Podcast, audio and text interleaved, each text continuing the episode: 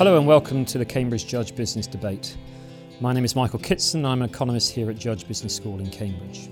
In this series, specialists from the Cambridge Judge Business School and the wider Cambridge community discuss and debate topical issues of business and management. In today's session, we are focusing on skills. In particular, what are the new skills that are required for the digital age? This is an age with an increasing focus on innovation and enterprise. It is also an age when there may be major disruptions on how work is organised. And it also may be an age where many jobs are lost. A recent study by Oxford Economics has forecast that robots will replace up to 20 million factory workers by 2030. Will these jobs be replaced by other jobs? And if so, what will the new jobs and employment patterns of the future look like? To explore these and related topics, let me introduce my three guests. Bruno Cotta is Executive Director of the Entrepreneurship Centre here at Cambridge Judge Business School. Professor Jaideep Prabhu is Professor of Marketing and Fellow of Clare College here in Cambridge. And Mark Andrews is the Digital Learning Programme Manager at the Cambridge Judge Business School. So welcome to my three guests today. Perhaps we can kick off with perhaps the big issue here is why is so many governments around the world so keen on focusing on entrepreneurship and innovation? Jaideep.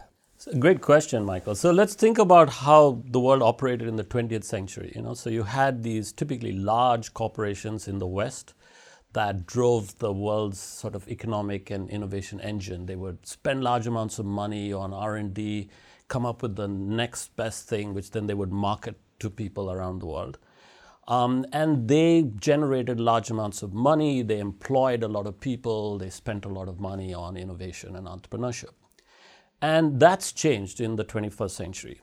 Increasingly, they're challenged by startups. You have small teams of people, sometimes in places like Cambridge, sometimes our students, who can now do things that only large companies or the government could do 10 or 20 years ago. They have access to all kinds of tools, not only in software, but also hardware. They have access to spaces like make spaces and communities of people who help them tinker with cheap computers like the Raspberry Pi and sensors and webcams and all this stuff. They can prototype and develop products and then they can commercialize them. They can crowdfund and outsource the manufacturing and so forth. And you see this around the world. So as a result, governments are increasingly keen on entrepreneurship. They're seeing large companies hire fewer and fewer people. They're seeing the large companies move towards automation. So where are the new jobs going to come from? Perhaps you're going to have to get people to be job makers rather than job takers. And this is true in countries like India, which have very young populations, but it's also true in places like the UK, where populations are older. So you think this applies across the world in both developed and developing countries? And it's an opportunity for everybody, or is entrepreneurship an only opportunity for a small number of people? Well, potentially, nowadays, small teams can get into the entrepreneurship game wherever they are. To some extent, the world is flat. It was certainly the case with software. It's increasingly the case with hardware. But there are still barriers. There are barriers to scaling and so forth. And often there are really opportunities for entrepreneurs to work with large companies. The entrepreneurs can do some bits very well, the early stage of testing out new ideas and coming up with working prototypes or even semi-viable businesses. And then the large companies can help them scale. So I think this is increasingly the case around the world. And I think many people can see entrepreneurship as a way ahead, but we also have to caution that there are high failure rates. So how do we encourage entrepreneurship? Is it about skills? Is it about technology? Is it about access to finance? What are the important requirements? Bruno, this is your domain. Absolutely. It's an ongoing argument whether perhaps, what's the most important thing? Is it talent? Is it technology? And do you need lots of money to do this? Jaideep's touched on this in terms of the cost of it. Cost of exploring has come down, certainly with digital tools and manufacturing and so on. I think to encourage entrepreneurship, what you've got to do is focus on mindset first. So what's your motivation? What do you want to try and achieve? And we do often see that entrepreneurs are achievement oriented. They want to get things done, but they also need to have a broader set of skills that isn't just about producing something. That has to be something that somebody needs. It solves a problem or it tackles a challenge and it makes some difference in the world. So I think we have to start, for me at least, thinking about their mission. What's their personal mission? What do they want to change in the world? And then how do they go about doing that? Should we also, in some circumstances, encourage people not to be entrepreneurs? I mean, it's taking risks. It's very uncertain. I think it's taking risks in a managed or a calculated way, so that you are thoughtfully taking that risk, and it doesn't become recklessness. So I think the key is to shape their way of looking at the uncertainty, and then dealing with that in a stepwise fashion, so that they can survive if things go wrong and try again. You don't want failure to be the end of it. In fact, several failures might actually help you learn where you really need to go. So, we just clarify. I mean, we tend to put these both together at the beginning: entrepreneurship and innovation. I mean, they are two separate, although related, factors. Is that correct? I mean, are you thinking about high technology entrepreneurship when you're talking about high tech, or not necessarily innovation in the way that we often describe innovation? I think if you're solving a problem that's there, so there's a need for you to do something to make the world a better place, then whether you use technology or not to do that doesn't really matter. What is increasingly the case is that we can see that technology can help you do that a lot more easily or more efficiently, and therefore you probably need to understand the level of have a level of understanding in the technology itself or the tools that you're using in order to take that forward. But many entrepreneurs we see, certainly in our experience, are actually best able at surrounding themselves with people with those types of skills. So they don't necessarily have to have all the skills necessary. In fact, building a team with people who are probably better than you at doing certain things is the way that many entrepreneurs seem to be very successful. That's an important point, isn't it, really, that entrepreneurship is a team sport. It's not an individual sport. We often have this notion of the single great entrepreneur or the single great innovator. It's actually really about creating very good teams. It is, and I think what I've seen certainly in recent years is that it's not even about necessarily somebody with a great idea trying to find a team. A team could form in any context, and so if you are able to create a team from an informal setting where they are capable enough to deal with problem solving, then they could go out and find a problem to solve. It doesn't have to be the case that somebody has a big invention or discovery to start the process of entrepreneurship. So what are the skills of these next generation of entrepreneurs? What sort of skills will they require to succeed in this sort of volatile world? I mean, that's a good way to describe it, because I think probably the most fundamental skill that you see in entrepreneurs at that early stage is the ability to deal with the uncertainty of the whole situation. So they are prepared to take a risk, or at least explore, not really knowing where they're going to end up.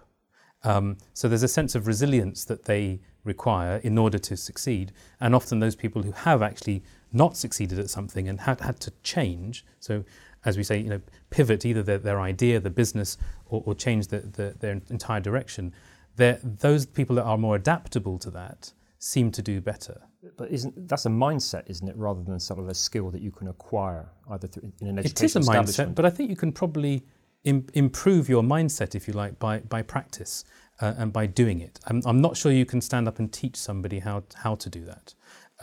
You've got to put them in the setting in which they learn how best to do that for themselves. So I think, going back to your question about the distinction between innovation and entrepreneurship, and then thinking about the question of what kinds of skills do different types of people need, I think innovation is more general in that it's about bringing some new idea to the world in a way that has some commercial value that people want and need. Or social value. Or social value, indeed. And so that can be done by a large company or a startup by entrepreneurs. And entrepreneurs can be innovative; they can do something new, or they could be, creating a new restaurant, the 100th of its kind.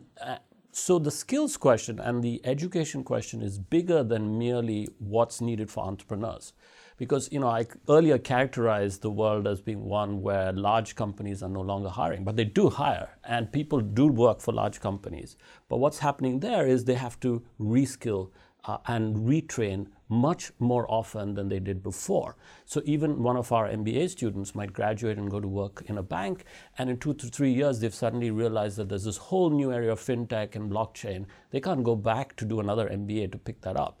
They would have to find a way to upgrade while on the job. So there are substantive things people need to learn, and yes, there are these intangible skills. And here, perhaps Mark has some thoughts on where business schools and education and online in particular come in. Mark. Yeah. So there was some work done by the OECD in 2012 that said that 70% of learning happens on the job. and 10% happens within universities. And I kind of think that balance is kind of quite a good metric to use, because to Bruno's point, you know, if people are going to have really impacting change, they need to be within the environment where that change needs to happen. There's only so much we can do in a kind of a simulated environment within business schools and within universities. But I think what the digital technologies allow us to do is for us to reach into the organisations and to work with them on actually helping these things, like those mindset changes, things like coaching. We live in this volatile world where we're arguing we need skills and we need perhaps training and education. And of course, there's a distinction between training and education. Maybe we need to explore that. Who's responsible for this? I mean, am I responsible as a worker to try and keep upgrading my skills? Is it the organisation responsible to try and be more flexible? Is it the universities? Is it the educational system? Is it the government? Who's responsible for improving skills in a sort of volatile world? It's everybody, isn't it? I mean, I think from an individual's level, you've got to have the intrinsic motivation to actually want to learn that skill, to want to make that change, for it to be an effective change. From a business perspective, they'll have goals and agendas of where they want to be in 5-10 years' time. And there's a big challenge at the moment is how do you upskill a workforce, particularly for corporations, at scale, that mean that as a workforce you're ready for the new challenges usually presented by startups and entrepreneurs. So it's the responsibility of everybody to invest in education. Yeah, I think socially, because I mean the changing nature of work requires a changing nature and approach to education. So what's the changing nature of work? Well, you know, you generally speaking do not work for one company for all your life. That's changed. You may work for several companies, either sequentially, sometimes in parallel now. You may cross sectors. The sector you're working in may change very dramatically. I was speaking to someone at Barclays recently, and she was saying how what it means to be a banker today is very different from what it meant to be a banker 5 years ago even. Her role, she started in market research and customer insight, and then became very quickly responsible for cybersecurity. And one of the biggest issues for banks now is cybersecurity, so they're hiring people with degrees in computer science. So the changing nature of work means we cannot take for granted that if we did one degree in one subject, that's going to hold us in good stead for the rest of our working lives. We're going to be constantly having to upgrade our skills as individuals. But then companies equally need to ensure that their workforce is trained and motivated and ready, you know, to handle these challenges. So there's some pressure on them. But since we're in a business school and in a university, I think there's a lot of pressure now on us to think about how we're going to meet this challenge. So, you know, obviously having degrees is wonderful, but we've got to rethink degrees. So the Master of Studies that we've introduced is a very interesting one for people who would like to get a Cambridge degree but cannot come here for a year, take time off from work and so on, even if they could afford the fees. And so the Master of Studies allows us to do this. So how does that work, the Master of Studies? So currently we have, for instance, a Master of Studies in Social Innovation, one in Entrepreneurship as well. People will apply from around the world. We apply the same standards of, high standards of admission. But then instead of coming and living here for a year while they study, they come for 1 or 2 weeks at a time every 6 months.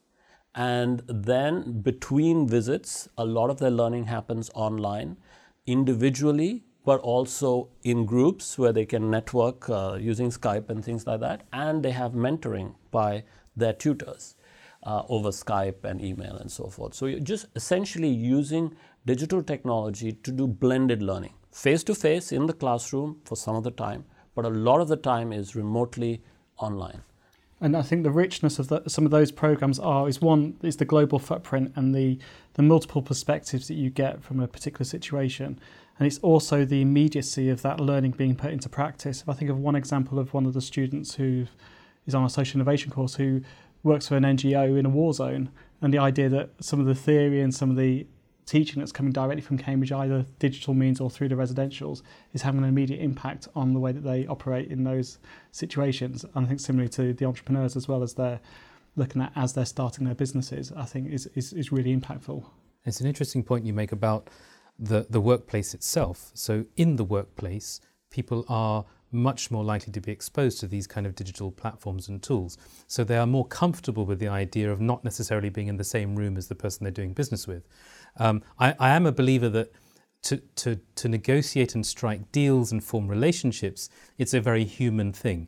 to be in the same room as someone, to eat around a table, to shake hands, those things are important. And I think we've spent many years thinking that lots of those types of arrangements can be done purely remotely. It's very hard to do that, to build trust and confidence without having that personal connection. But it is the case, I think, as we've just discussed, in the workplace and in the classroom, as it were, in schools or universities, the tools that everyone is becoming more familiar, in fact, not just familiar with, but expects to have. We recently were talking to someone who's talking about school entry, young children coming in with the expectation that they will have an iPad, a tablet, a device of some kind in that learning journey from a very young age. So just imagine in 10, 15 years' time when they come to the university level, what their expectation is in terms of digital tools that they would use to learn, and then the workplace beyond that. It's changing very quickly. And I think also that I think what's happened to digital means is this boundary between what's the education space, the kind of the formal learning environment, and the informal learning environment has just totally blurred. And I think it doesn't help us to kind of have this is kind of an education institution. It's just the notion that actually the whole environment that people operate in is the educational institution for them. There's a really nice concept of practice intelligence that Steinberg and came up with in the early 90s, where there's the notion that work is learning and learning is work. So the idea that applied learning requires students to have access to multiple environments and multiple stimuli to actually make it effective. So that could be getting input from academic institutions, and it could be applying that to the practice of their work. Actually, just to pick up on what Bruno and Mark were saying, I think these blended programs, these like the Master of Studies, where people are here some of the time, face-to-face, bonding in that very human way, meeting each other and getting to know and trust each other and their instructors, their tutors, their teachers. That's very important, but you can do that with these blended programs. But equally, you can have people then go back to work in their parts of the world, and while they're in work, apply what they're learning with others in a digital network fashion, learn while doing. And I think then you also have that diversity of experience in the classroom, in the digital classroom, because you have people from different parts of the world. Let's say they were applying a particular concept of marketing around segmentation. They can actually discuss how that works differently in their particular sectors, which may be different, and in their particular geographies, which may be different. So it's a very rich learning environment. This assumes that everybody's got access to resources in terms of digital networks and so on. I mean, is there a bit prop of a digital divide here, that you can get education if you've got the iPad, the internet connection, and so on, and got the resources? If you haven't got those resources, then you're out of it. This is a fair point, and absolutely the case. In fact, the people who are benefiting from this are people who benefit from education anyway. These are already very talented and generally well-resourced people. But that said, I think the digital divide is narrowing in many places. The question is, though, if people have the resources to actually access this kind of education, even if they have the digital tools. So I think it is a big question, but it may be deeper than just access to the digital. It may be cultural. It may be what people think they can achieve as opposed to what they can achieve, and so forth. Yeah, I think with that, I think there's something that we found with the work we've done in Cambridge on our blended programs is that whilst I think there's an appetite for innovation and for teaching and learning in new ways, actually there's the human change of actually what people consider a good learning experience or a change in learning experience. And often that goes back to a more didactic approach. The expectation coming into a lot of programs is that you as a professor are going to tell me the answers. Whereas I think we're moving more towards a kind of a facilitated kind of master of ceremonies, directing you, and you doing more practice-based work. But that varies a lot across countries, doesn't it? The way people approach education, the way people approach universities. And so there is a lot of cultural variety here that we need to deal with. Absolutely. Yeah, and if you're talking about entrepreneurs particularly, the way that we try to engage, or the way that we need to engage with them, is through a process of consultation, coaching, mentoring. It's being a sounding board, providing a steer, but not making decisions for them or directing them. They are the ones who want to direct their own direction. So it's a very different way of sharing knowledge with them or developing skills with them, and they have to experience what you're discussing and then come back to you. And so there's a feedback loop that's required. That's not the classic classroom learning experience in any sense. And entrepreneurs, of course, are going back to the workplace, but often that's an equally uncertain environment for them. So we have to deal with that uncertainty where they might come back and completely change direction. How do you help somebody change direction? And that's why I think very often for us, having experienced practitioners, so those people who have been there and done that before, are actually better at passing on that kind of guidance than necessarily an academic view. Of course, academics give their theories and practices, and it's very helpful. But you need the theory, but you also need people who have practiced. And I think that's where the notion, when you kind of think about the classical kind of lecture theatre, where everyone's looking forward at the fount of knowledge of the professor who's giving a lot of theory. Actually, increasingly, we want places where actually everyone's chatting across to each other and sharing those experiences, because they're living those experiences in their different jobs now and having those challenges now.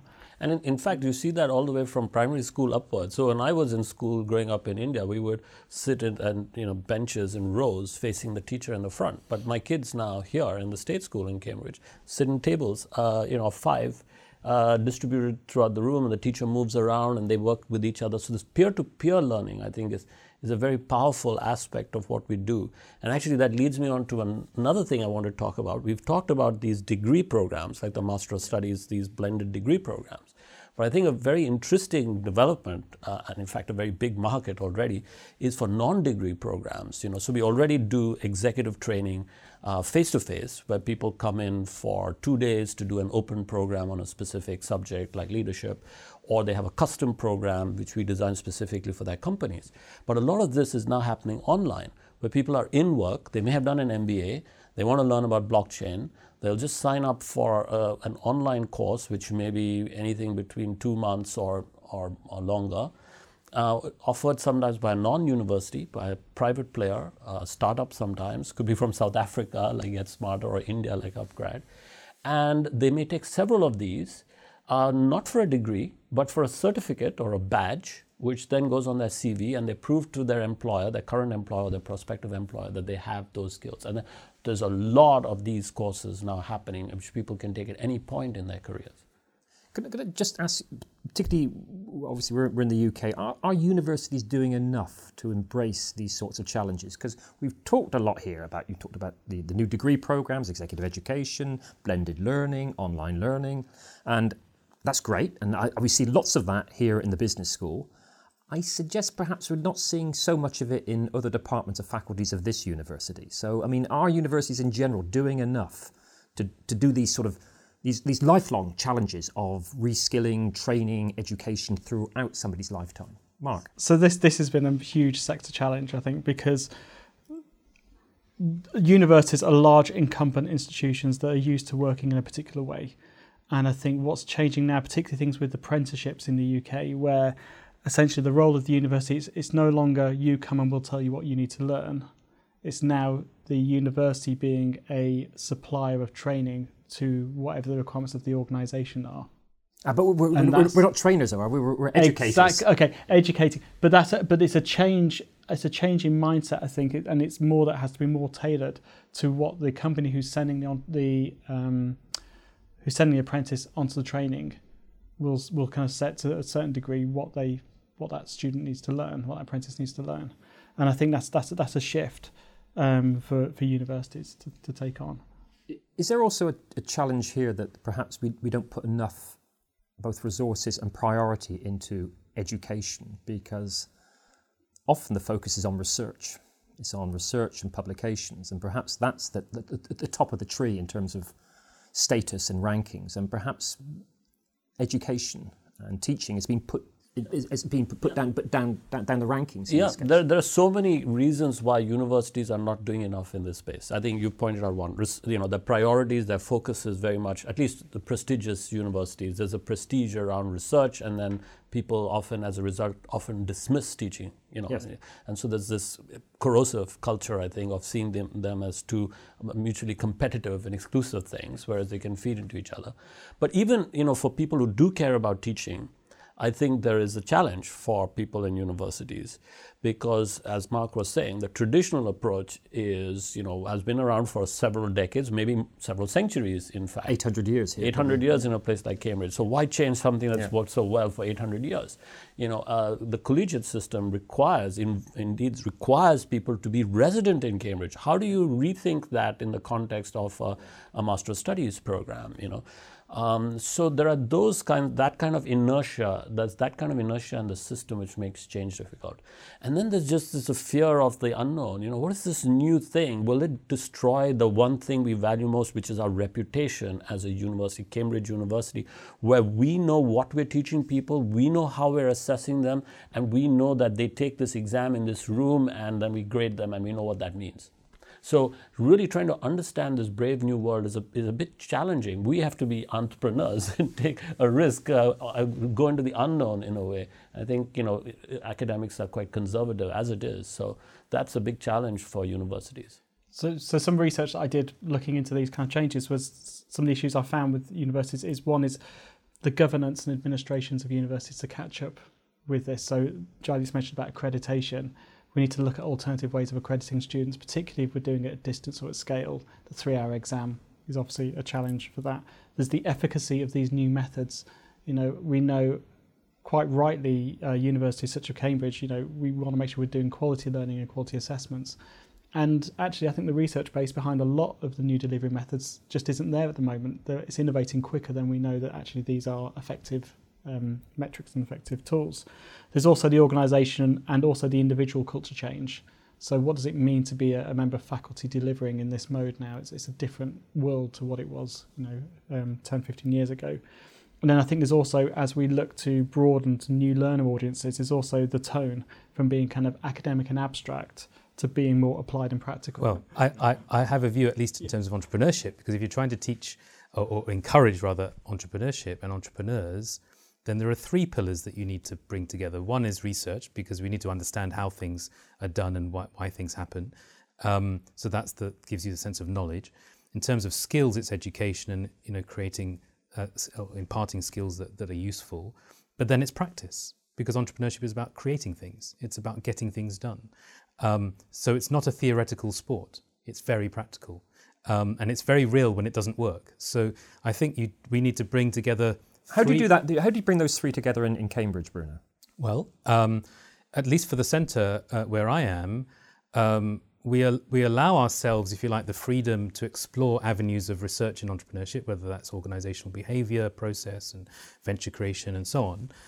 We then try our best to take elements of that learning and bring that into a classroom setting where we're educating others based on that understanding. But what are we looking at in terms of data? We're looking at real practitioners, we're looking at entrepreneurs and what they actually do.